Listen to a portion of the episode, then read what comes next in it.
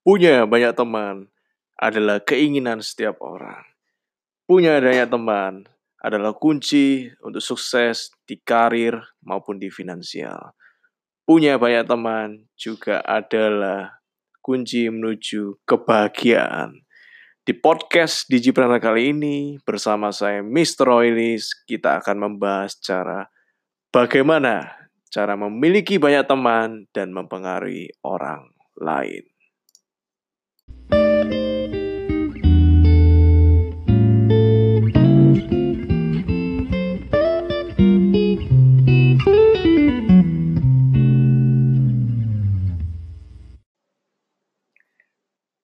Buku Bagaimana Mencari Kawan dan Mempengaruhi Orang Lain ya. Ini sebenarnya buku yang benar-benar klasik ya. Kalau saya cari sejarahnya, itu buku ini ternyata terbit pertama kali itu tahun 1936 ya. Jadi sekarang 2019 berarti sudah sekitar 80 tahun lebih. 80 tahun lebih atau pasnya sekitar 83 tahun. Jadi bayangkan ya sebuah buku yang bisa tetap ada, tetap dibaca oleh lebih banyak orang sampai 80 tahun lebih. Ya. Sama dengan umur manusia ya, sama dengan umur manusia. Sudah cetak jutaan lembar juga. Dipasarkan lebih dari, saya baca juga dipasarkan lebih dari 40 negara, termasuk di Indonesia. Jadi ini buku-buku yang benar-benar klasik ya, klasik dalam arti tetap dibutuhkan oleh orang lain.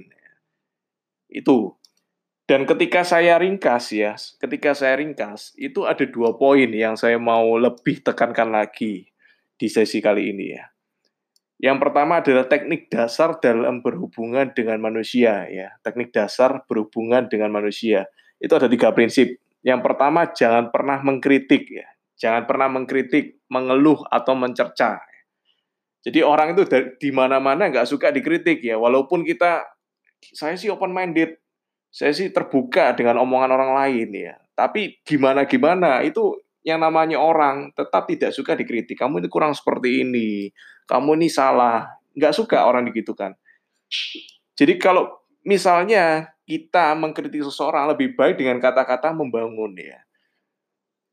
Itu sudah bagus Pak. Tapi bisa lebih bagus lagi seperti ini. Nah itu lebih enak didengarnya ya. Lebih enak didengar.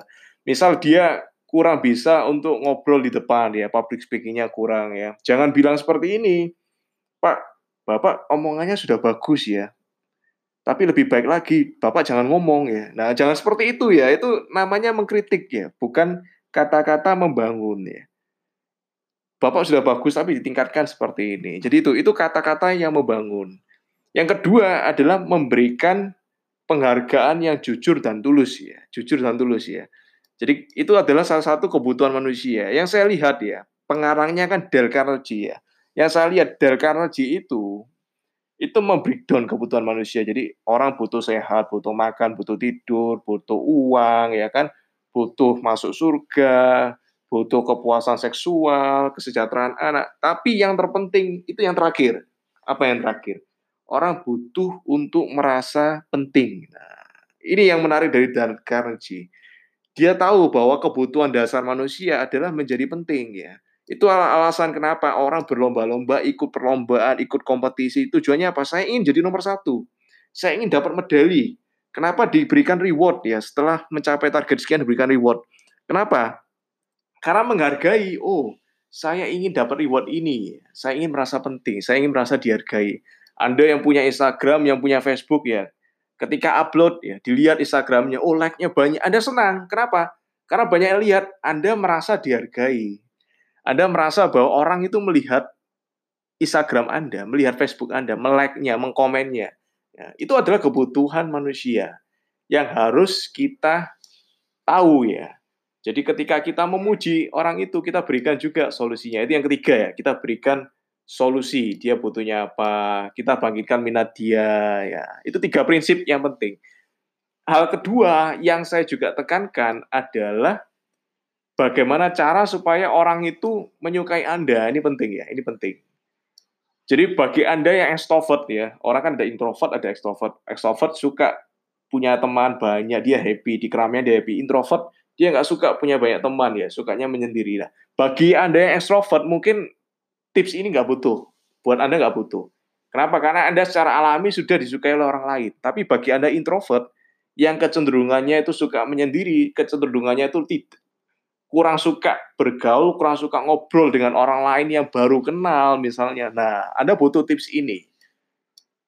Apa? Yang pertama adalah puji dengan tulus ya. Puji dengan tulus. Orang suka dipuji ya. Seperti jadi kita harus latihan ya memuji orang ya saya pun juga sampai memasukkan jadi habitnya. Masukkan jadi habit itu maksudnya seperti apa?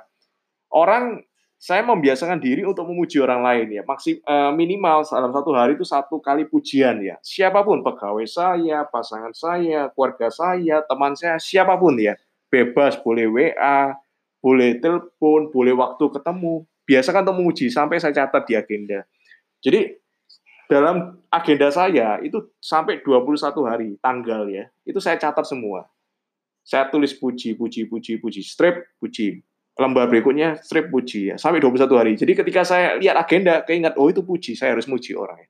Sampai seperti itu. Akhirnya lama-lama Anda akan terbiasa untuk memuji orang ya. Minimal satu satu satu pujian untuk satu hari. Jadi memuji itu penting, itu yang pertama. Yang kedua adalah Anda harus berminat bagi pada orang lain. Jadi Anda tahu oh, dia hobinya apa, backgroundnya apa. Anda bicarakan dunianya dia.